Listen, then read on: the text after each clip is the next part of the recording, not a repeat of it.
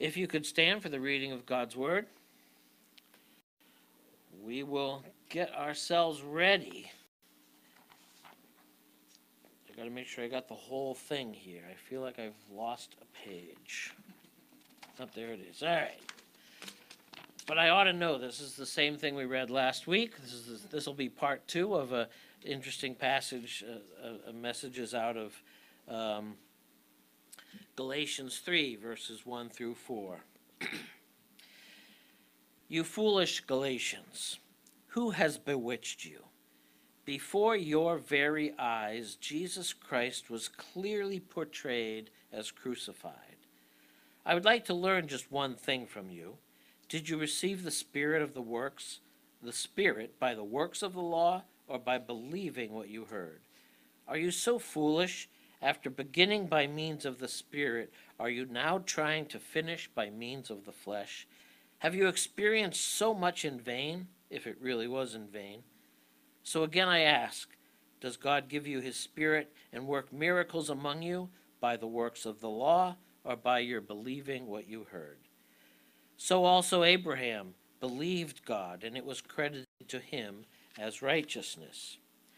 Understand then that those who have faith are children of Abraham. Scripture foresaw that God would justify the Gentiles by faith and announced the gospel in advance to Abraham. All nations will be blessed through you. And those who rely on faith are blessed along with Abraham, the man of faith. For all who rely on the works of the law are under a curse, as it is written, Cursed is everyone who does not continue to do everything written in the book of the law. Clearly, no one who relies on the law is justified before God, because the righteous will live by faith. The law is not based on faith. On the contrary, it says, the person who does these things will live by them. Christ redeemed us from the curse of the law by becoming a curse for us. For it is written, Cursed is everyone who is hung on a pole. He redeemed us in order that the blessing given to Abraham might come to the Gentiles through Christ Jesus, so that by faith we might receive the promise of the Spirit. This is the Word of God. So you may be seated. Oh, I'm going to pray, and then you can be seated. Gonna, I'm going to pray for you, all right, Kyle? God, we love your Word. We're so intrigued by every time we read it, there's something new and marvelous there. So let us never tire of hearing it. And bless Kyle as he preaches, which has been brewing in him for some time now, be, be full of your grace and mercy and, and your truth. Just bless him and bless us as we hear. In Jesus' name. Amen. well, it's so good to be here this morning with you all. Um, I commented last week on this passage. It's, it's interesting how, how bold Paul is. Um, you fools, he calls the church. Um, you, you're bewitched. Um, imagine if, if your pastor on a Sunday morning got up and said, How foolish you all are, um, and how bewitched you have become. Um, we can't even, we don't even let our pastors get away with being late for a hospital visit um, let alone talk to us like that, right? Um, don't fret. Um, I'm just reading the scripture and let it speak to you what it will. Um, I'm so excited to be here this morning. Before we dig into um, this text, there is one thing I wanted to let you all know about. This is an exciting conference that um, we hope to go to if there's enough, enough interest in it. Um, perhaps you could zoom in, Mike, to that image. I don't know if that's possible so they can see it a little better. Um, if not, I can just read it to you.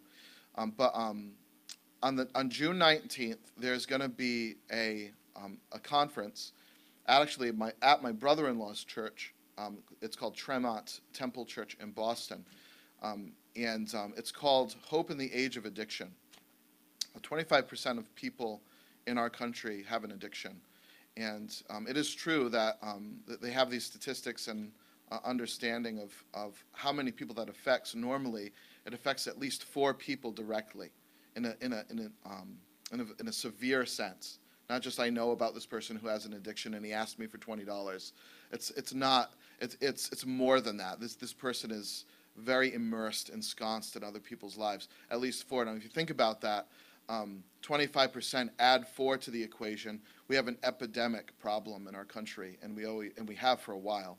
Um, addiction isn't, by the way, just um, addictions to some kind of substance. We have all sorts of different kinds of addictions um, to, to television, to pornography, to all sorts of things. So, um, how do we how do we cope with this? If it's something that's in our lives that we have an addiction, or maybe we have a friend or family member that has an addiction, um, we're going to be going, um, hopefully, going as a group up to Boston. We can carpool from here if you'd like to join us.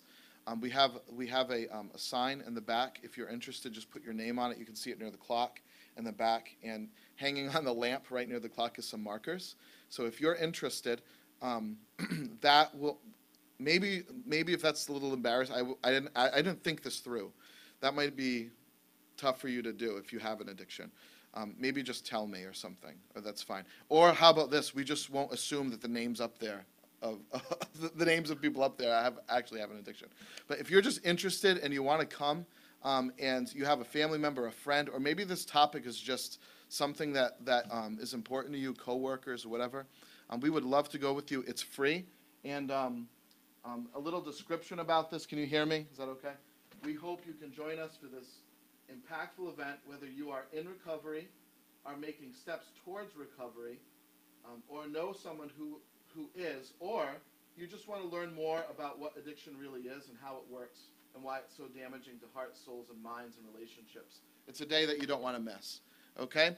So again, if you're interested, you just jot your name um, down on the board up there. You let me know. It's it's um, June 19th, Saturday. It begins at 9 a.m. and it's in Boston, so that means we'll have to leave around 7:30.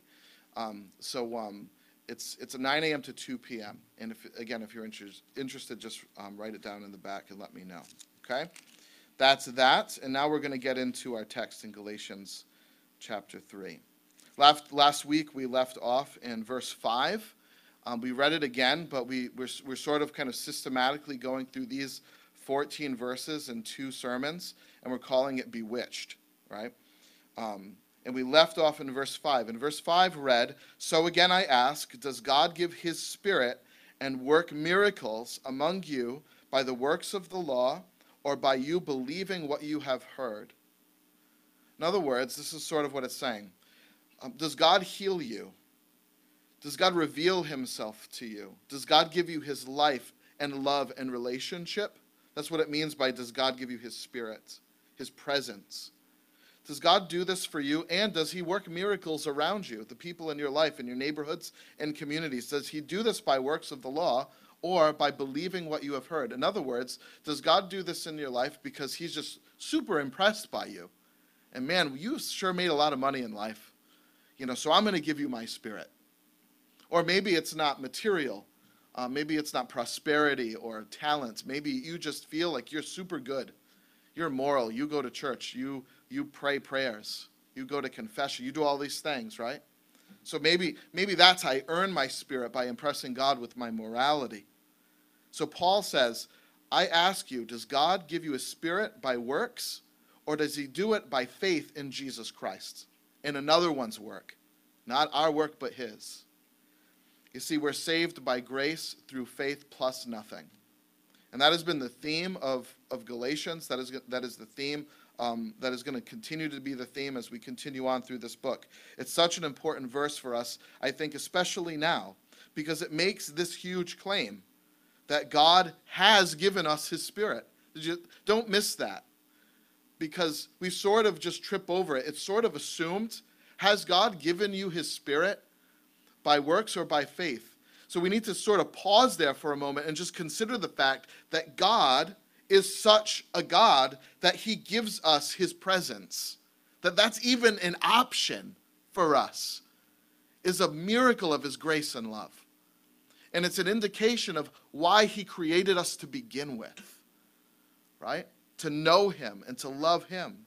What an important that God has given us a spirit and that he performs miracles around us. In other words, that his kingdom, his spirit, his presence can come not just on us, but on the people that we touch, the people that we live with and move with and work with. that He's given us that, that He can work miracles among us. The Bible over and over again says, You walk by faith and not by, by sight, and trust that the Spirit is doing this. God is doing this. Why are we here? Oh, friend, why are you here this morning? Why did we start? This is a new church. Why did we start it just some six years ago? And after the year I think that we just had, it's vital, now more than ever, to ask ourselves this question. Because we took a hit last year, didn't we? You, you took a hit, no doubt, last year. Personally, in your lives. And we could be negative about it. We could be pessimistic about it. We could walk by sight, right? Because in our personal lives, there were less parties and less hugs and less work, and people maybe died. We have less money in our bank account, or maybe more because the government gave you some, right? We look around, even in our church, and it's about half of what it was before COVID, maybe even less than that. And we can say, oh, you know, woe is me. Let's be pessimistic. Let's walk by sight rather than by faith. Let's be negative rather than believe that God's Spirit is present and moving and doing something in our lives. Amen? Let's see it as an opportunity for empty chairs to be filled by people we've never met before. Because, again, I ask, does God give you His Spirit and work miracles by works? by whether there or not there's pandemics or how smart we are or clever we are in dealing with those right like does is that how god's spirit moves or does it move when we believe him when we trust him and have faith in him that his will is his present spirit in our lives and in the lives of people around us oh friends it's so easy to just fall into this like sourpuss negative sort of woe is me it's easy to fall into that. Or it's just easy to just not care anymore. Just become sort of like, hey, I like this new normal where I don't have to really do anything anymore. Right? I can just kind of sit sit around and everyone's okay with it because because the, you know the president told me to. Right? So we could be negative or we could be lethargic in our personal lives because of all this. And now the state is loosening up. We're, we're free to enjoy some of the things in which uh, in ways in which we served our community before, but you know, maybe we're just a little bit tired, discouraged. Morale is low. Do we really got to do a movie this summer? Right? We've done that. And look at what just happened this past year. You know, sometimes I feel like that. I'm the pastor, I'm leading this thing, right? That's why now, more than ever, we need to claim this verse, verse 5, because by faith, God brings his spirit, and by faith, he works miracles. Let's not forget the good God that we serve, that He's bigger than all of this stuff around us. All of our problems walk by faith, not by sight. Now more than ever, is it's not the time to give up. It's not the time to slow down. We are not dead yet. And Jesus is alive. And while He's alive, His kingdom comes and His will be done. We do not have an option as Christians to slow down or get lazy or give up. Now is the time to pray, to believe, to trust that, that Jesus is alive and still working miracles. And we need some God sized ones. I don't got any brilliant plan to fix this. And, and you know what the, the, the, what the hope for me is? You know, some people in life, this is just a little clue on people. When things get tough, you know the kind of people when things get tough, they get all type A and they work 90 hours a week. And they, they come up with plans and they, they, they get pushy with everyone around them. You, you, have you known people like this? Maybe you're a person like that. I'm not like that. You know what I get like? I'm like, oh, I'm, I'm more like Saul. And I'm just being honest with you, and I probably shouldn't admit this from you publicly. Oh, like problems? Oh, okay. There's problems. Let's hide. Let's slow down. Right? Like that's that get that can be my point. I'm not type A. I'm not that person. And sometimes in this sort of biz, in the church biz, you think like, I'm not gonna. We're not gonna make it unless the leader's that type A, 90 hour a week, burn a, burn everyone out. Yeah, but and I was I felt like that for a while. I'm like, am I am I the right guy for this? But then I read this verse, and I remembered something. That we don't fix our problems by works, but by faith in our God. We don't need to be type A's for God's kingdom to come, we need to be type B's, that is, believers. We need to believe Him, we need to trust Him. And that's what we need to do. We can't be bewitched into thinking that somehow we're going to fix the world because we're awesome. Right? We need to get on our knees and trust Jesus and then work. Right? It might not be the sharpest, slickest work in the world. I've seen churches out there, they're really sharp and slick, and God bless them for it. God has gifted everyone differently. But we, not, we might not be the sharpest and slickest, but it doesn't matter because our God is right? We need to believe the God who can move mountains and promise that he would for us. Amen? So we can't be bewitched. We need to be like Abraham. We need to be like him. That's what our scripture says. It says all of this about trust. The Spirit has come not by works, but through faith. And let me prove it to you. Let me remind you of Abraham. And this was actually kind of clever of Paul because you remember who he's writing to. He's writing to a church that is becoming bewitched by this group of Jewish Christians that are saying that you have to do all these works to please God. Get circumcised, follow these feasts, all these different, eat this food and not that food. Right? And, he's, and he's answering the, the, this new Gentile or non Jewish church from this Jewish influence that's telling them they got to add all this Jewish law when they don't. And he's answering them by citing Abraham. Isn't that smart? Because now he's speaking to the Gentile church and to the Jewish church. He's, he's saying this isn't just my invention. He's saying this was also the way Abraham lived his life. So let's talk about it. Our text provides proof perfect that God shows up in us and through us and around us when we have faith in Him and not ourselves. Because in verse 6, so also Abraham believed God, it says. Cites Abraham. You might be new to the Bible, you might be saying, Who the heck is Abraham? Let me, let, we'll get to that in a moment. Abraham is given to us as an example as a man who was not bewitched, a man that did not think that he could somehow get his 90 year old wife to be pregnant. That was the promise that God made to Abraham, that Abraham believed, right? He didn't somehow think, well, okay, you know, we got to get busy, honey. You know, a few times a week. You know, we got to work that God told us to do this. He didn't think that. That's impossible. He knew it was impossible. And what God asks us to do is impossible. God asks us to proclaim Christ to lost people that don't know Jesus when he tells us that her, their hearts are hard and their eyes are blind. There is no way we can talk anyone into eternal life. It's not going to happen unless the Spirit does it, unless we believe, unless we faith and not work. You see? It, it doesn't mean we don't preach. That's not what I mean by not work. I mean not rely in our works. You see? So Abraham believed God, and he wasn't bewitched.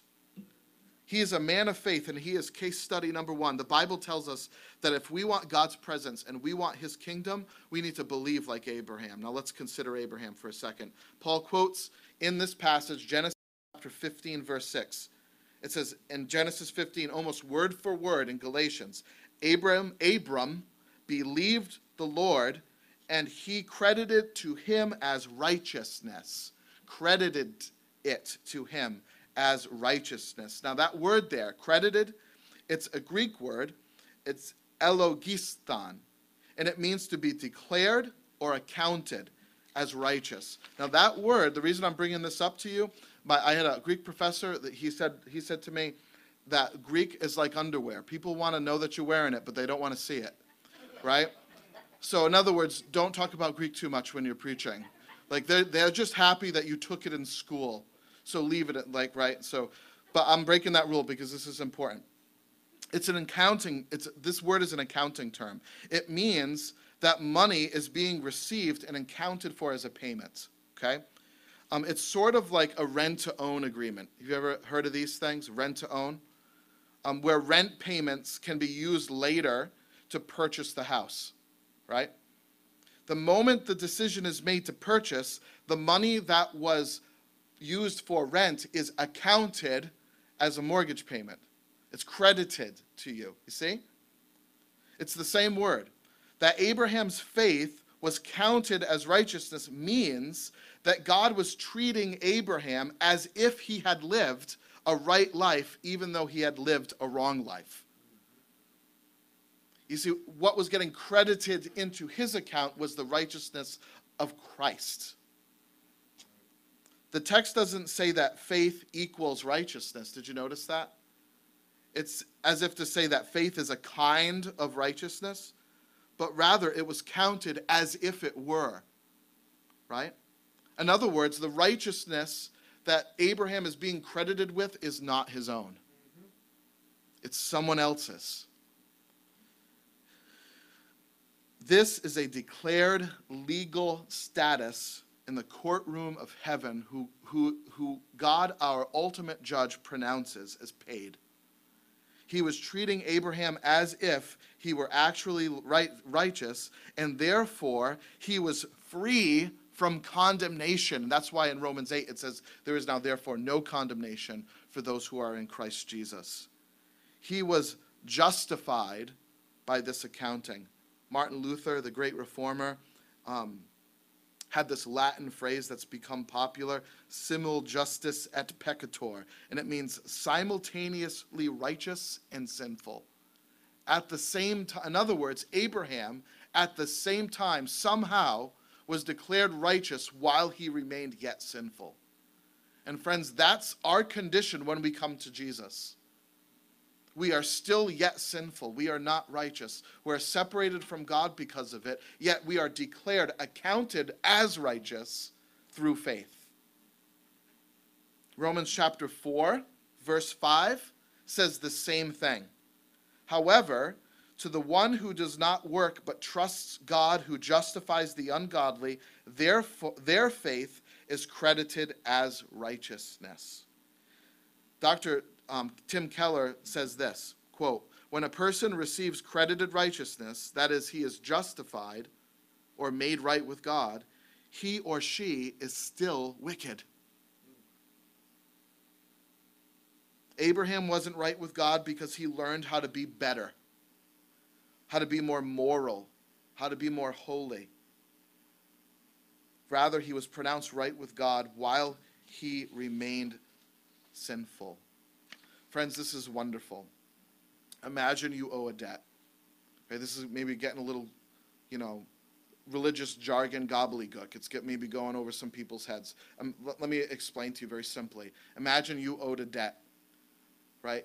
Negative, you know, you, you owe that your for your house negative two hundred and fifty thousand. Thirty years from now, it's paid off, right? Tick tick and slowly, month by month, you see you see some money getting shaved off, and then one day you wake up, it says paid in full and you find out that some mystery man has paid your debt for their money was credited to your account.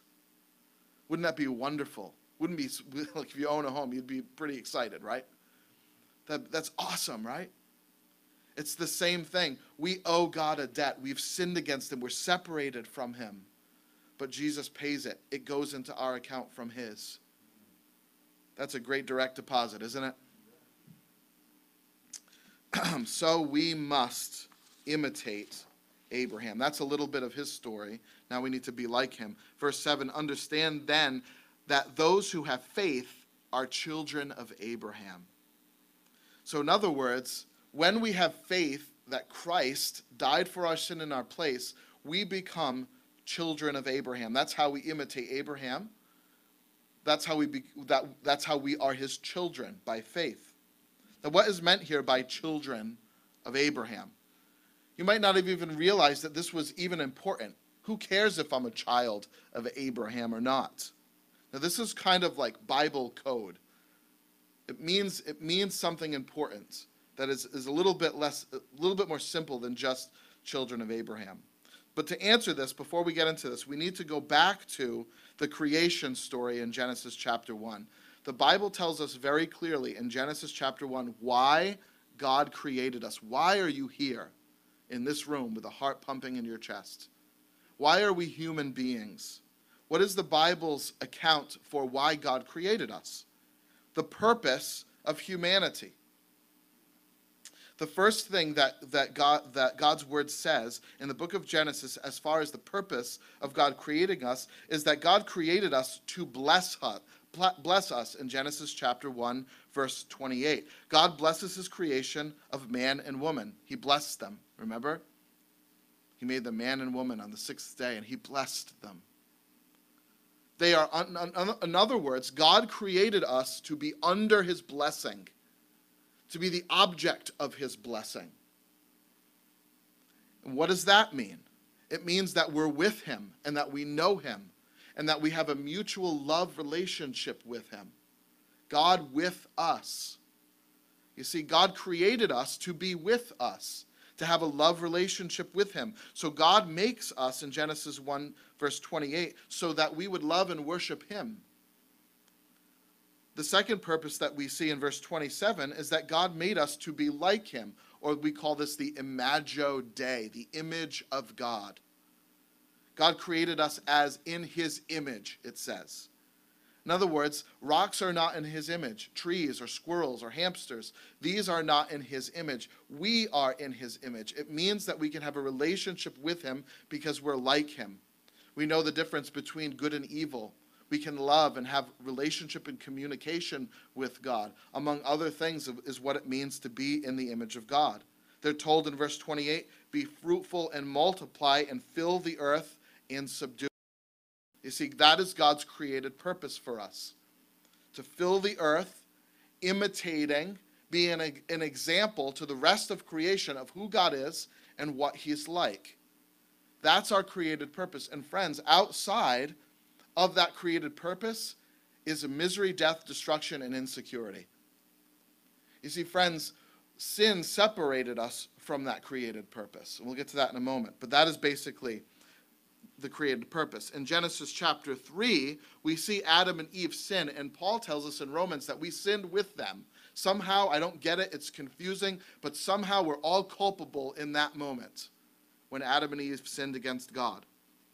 In Genesis chapter 3, it says that sin separated them from their united fellowship with God. So now it's sort of like who are we? Why are we here? Now, I, I, I once got my identity from God. Now I'm cut off from Him because I've sinned against Him. And now I'm treating everything else as if it's God.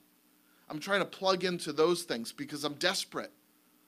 And nothing's working. Sex isn't working. Money isn't working. I just can't find it. I can't find the satisfaction. Why is that? Well, it's because you were created for Him. You were created for God, to have a love relationship with Him not his creation. See? So Genesis 3 happens, and God's created purpose for us goes haywire, it goes dysfunctional. But what follows is a promise. One, one author named Walter Kaiser says that there are four mountaintop promises in the Bible. These promises really define why the Bible was even written at all. They, some people call this promise theology. And the reason for it is because he says the whole point of the Bible, what is the Bible about? It's about a promise. And theologians disagree. Oh, no, other things are what it's about, but we'll forget that for a moment. I think it's at least very important to recognize that he is right in identifying what is the heart promise for the sin that separated us from God. We see it in four different places. You see it up there, Genesis 3. That should say Genesis 12 um, not Genesis 3. Okay, it's, it's Genesis chapters 12 through 22. So that's that second mountain is wrong. Sorry, mountain. Um, and then the third is 2 Samuel chapter 7, and the fourth is Jeremiah chapter 31. I want to talk to you because why am I talking about this? You are sons of Abraham by faith. What's he talking about? He's talking about the promise fulfilled to Abraham on that second mountain, Genesis chapters 12 through 22. Okay? And this is what it says. I'm not going to talk about all of these promises, just that one, that one mountain. Um, you can write those down, take a picture of the TV, looking, look them up when you get home or something, okay? But this, and they're, they're all basically the same promise. They're just sort of like adding some, some different details to it, if you will, okay? this is what it says. This is what God says in this mountaintop promise in Genesis chapter 12. And I will make you a great nation, and I will bless you there it is again. You see, I will bless you. What did God do to Adam and Eve after he created? And he blessed them. And I will make you a great nation, and I will bless you. You see, because when man sinned, they entered into God's curse, not his blessing. But now Abraham is under the blessing again. And I will make you a great nation, and I will bless you, and I will make your name great, and so you shall be a blessing. And I will bless those who bless you, and the one who curses you I will curse. And in you, underline in you, and in you all the families of the earth will be blessed. And we got to follow this. Because what he's saying here, we know this from other passages of Scripture, that not just in Abraham means that in his seed, that is in Christ, all the nations of the earth will be blessed. Genesis chapter 12, verse 7 says this. I didn't read this part, but it says, Through your offspring, your seed, I will again bless. You know what we're going to get to in just, in just a little while, probably next week? Galatians chapter 3, verses 16 and 17 says this The promises were spoken to Abraham and to his seed. Scripture does not say, and to seeds, plural, meaning many, but and to your seed, meaning one person who is Jesus. So Paul is interpreting Genesis as fulfilled in Christ. Does that make sense? I will bless the world through your seed, Abraham. And Paul says that seed is Jesus. That offspring is Christ. That promise is repeated throughout the whole Bible. That's what Genesis 3:15 is about, 2 Samuel 7, Jeremiah chapter 31. It's all about that. What we lost through sin, the curse that came to us because of sin, is fixed by Christ. And we get the blessedness of his presence again. The kingdom the kingdom of God, which we lost, that united relationship with Him, which we need, which is our created purpose, which was cut off from us because of sin, is given back to us at the death and resurrection of Jesus. So enter into your created purpose again. Enter into your, your true and real joy and pleasure. Come and get it. It's yours, it's there. Because Scripture says we are children of Abraham by faith. See, you see what he's saying now? Children of Abraham. In other words, the same faith that Abraham had when God said, I will send you a deliverer, a savior, through your elderly wife.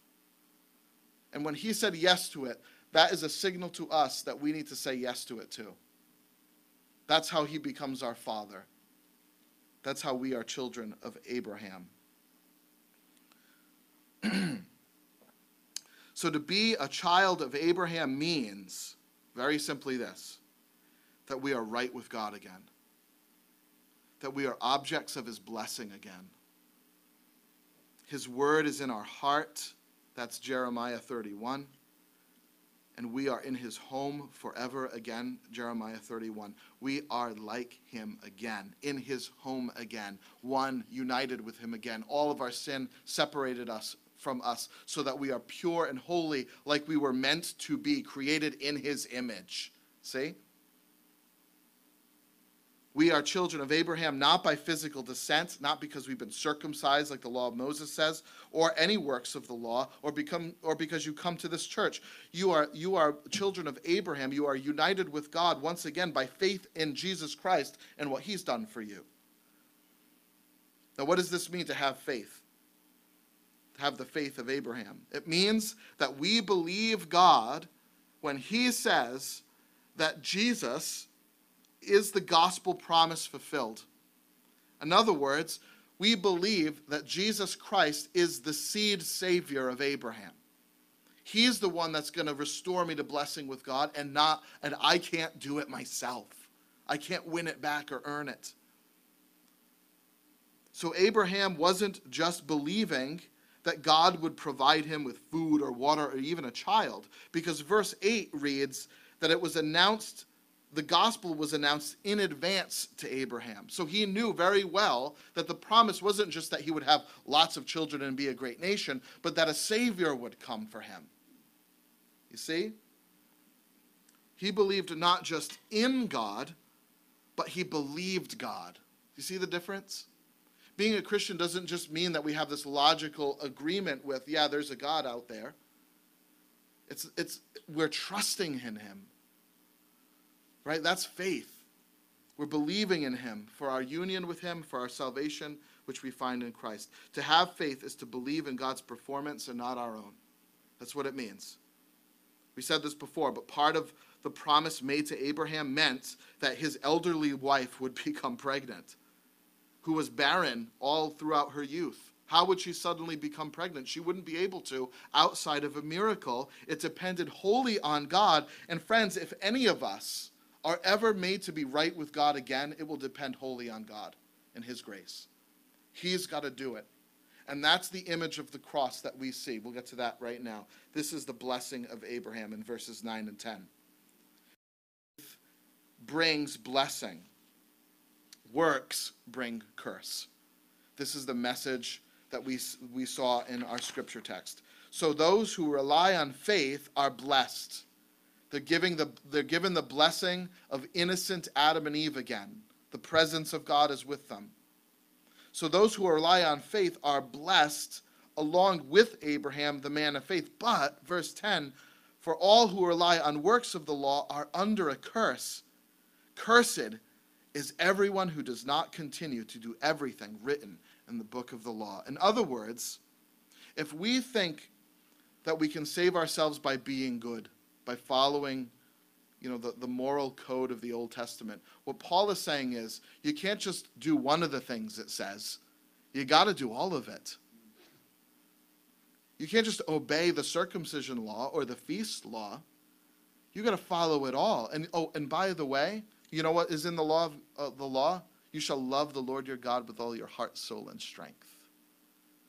Which, uh, which of us could ever say that we've done any of this completely and fully? What Paul is arguing here is that the, the law proves that we can't save ourselves.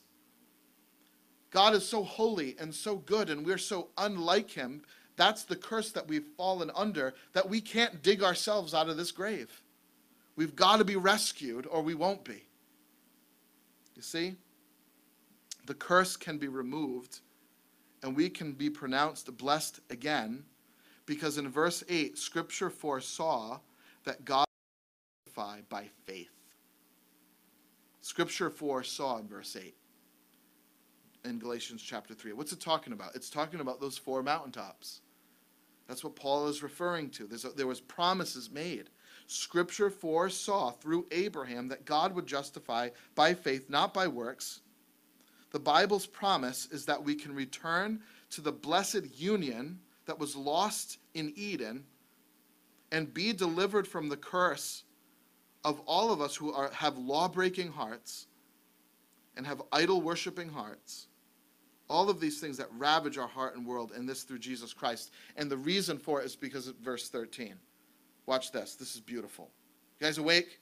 Come on, wake up. Here we go. We're just it's just like I'm just starting right now, okay? So pretend the past 20 minutes didn't even happen. Scripture foresaw, verse 13, Christ redeemed us from the curse by becoming a curse for us, for it is written, Cursed is everyone who hangs on a pole.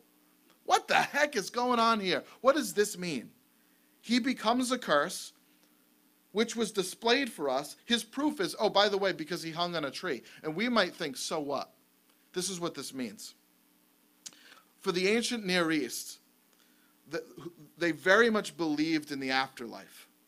They would bury pharaohs in, in, in pyramids and lock the doors with all their treasure because they had this idea that they would enter into the, the next life with all of these virgins and gold, right? So they would mummify these pharaohs, preserve their body, so that they could go into the next life. But what would happen if you were a criminal? You were, you were just a class A jerk, right? You killed, you killed lots of people. You know what they would do? They wouldn't preserve your body in a tomb, in a nice tomb. What they would do is they would hang you on a tree. And this was the symbol. You'd hang on a tree, you'd die there, and this is gross, but the birds would, would peck away your flesh. In other words, the idea is there's no afterlife for you, there's no blessing to come. So the Bible picks up on this analogy and says that cursed is everyone who hangs on a tree. He's saying that Jesus Christ takes the curse. If, if our sin separates us from God forever, Jesus Christ hangs on a pole, takes that curse for us. Do you remember in Scripture, you remember wicked Absalom, the son of David? How did he die? He was under God's curse. He hung from a tree by his neck, by his hair. You see? Christ redeemed us from the curse of the law by becoming a curse for us, for it is written, Cursed who, eh, who eh, is everyone who is hung on a pole. He became the death curse. The day Adam and Eve were told, the day you eat this, you will surely die. That's the curse. We are, un, we are all under that curse. You and I and this entire planet is under that curse, and it has been for all of its existence. It's under a death curse. And friends, can I just can I just ask you to open your eyes and look around? Is that not true? Our, our world is broken. It's messed up. It's under a death curse. And if, I, if you were truly honest with yourself and looked into your heart, you'd say the same that you're under that same death curse. The Old Testament law follows what is called eye for an eye. Have you heard of this? Eye for an eye. In Latin, it's called lex talionis. So, in other words, if I steal 10 bucks from you, then I owe you 10 bucks. It's kind of like fair justice, right? And there, there are times throughout human history where it wasn't fair. You know, I, I take a piece of bread and, you know, I'm hung. You know, that's not, that's not equal scales. See, so what the Old Testament law is saying, it's equal. You know, you steal 10 bucks, you give back 10 bucks. You, how about if you kill a person? Well, then, I know people don't like this in our world, but you would be executed. Right? Well, what about if you killed 10? Ah. What do you do then? Because you only have one life to give back. How do you show what's equal justice in that? If I kill 10 or 100 or 1,000 people, you can't kill me a thousand times, right? If you kill a thousand people, I, I can't be killed a, the, the, a thousand times. That's why they, they have this image of the tree. The curse of the tree pictured a body decaying, being eaten by, by birds, as opposed to being embalmed and preserved. One pictured that that person blessed, being embalmed, as this is the blessing of the next life, and the other being cursed in the next life. You see? That's the grave. That's the death curse. And friends, this is bad news for us. Don't miss this. It means that our sin is so heinous that we don't have enough stuff to give back to pay for it. See, that eye for an eye principle? If Jesus had to take, die on a cross as like, and take the curse for us, it means that we don't have enough resources to give back to God for what we've done. The only justice is, is that we die and are separated from Him forever for sin, or his son Jesus Christ takes the curse for us.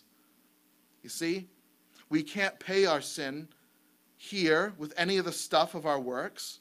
Our sin is too heinous. The only equal payment for it is hell or Christ. If he dies for us, justice is satisfied. The scales are even again. And Jesus did indeed do this. He took the very curse for us. He experienced divine rejection, and justice for what we had done had been served. And now we're free. Now you're free from the curse of sin. And now you can simply believe and trust in the work of Christ. You don't have to be good enough. You don't have to be better. You have to believe. And you know what happens when you believe? you get better. You start healing. You start loving the Lord again. He redeemed us in verse 14 in order that the blessing given to Abraham might come to all through Christ, so that by faith we might receive the promise of the Spirit. By faith we might receive the promise of the Spirit. Let me close right here. Friends, that's why you're here on this earth to by faith receive the promise of the Spirit, to be reconciled with your God, to know why on earth you are here, to know your purpose, to know His love for his kingdom. That is his rule, his presence, his authority, his kindness to be wrapped around you again. And if you by faith know this, friends, that's why we live on mission. Because by faith, his spirit comes, and by faith, he works miracles. It's why we can't have COVID fatigue, friends. It's why we, we can't be discouraged by setbacks. There's too much at stake, there's too much on the line. Abraham believed God, and consequently, the Spirit came and did miracles. And that's what we got to do. We are given the same orders. We are children of Abraham. We need to believe God, and He will show up in His Spirit and do miracles. He'll shine light on people that have been trying to prove themselves and save themselves and figure out the purpose to their life by God's created thing rather than by knowing their Creator. You see, the miracle is that God will use us to illuminate the eyes and hearts and minds of other people to know that same Christ, to know that same Spirit. Friends, will you do that with me?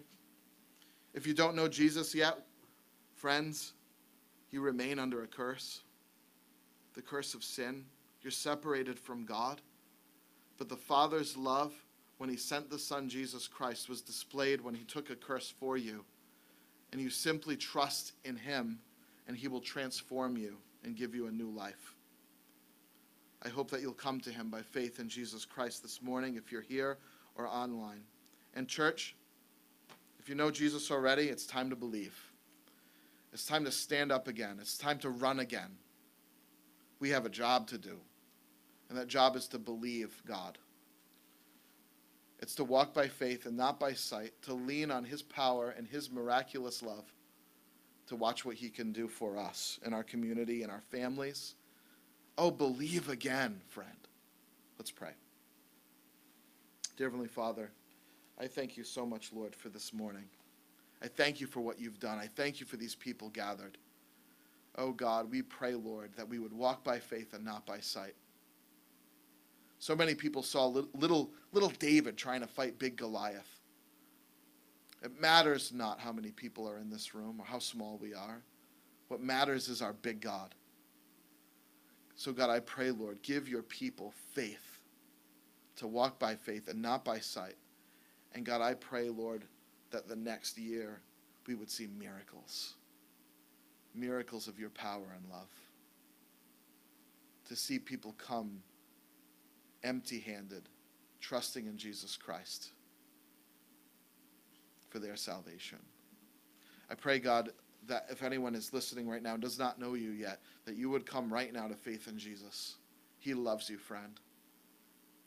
You're separated from Him through sin. Death is that curse. Jesus took it for you so that you could be reconciled to the good God that loved you and made you and to be like him.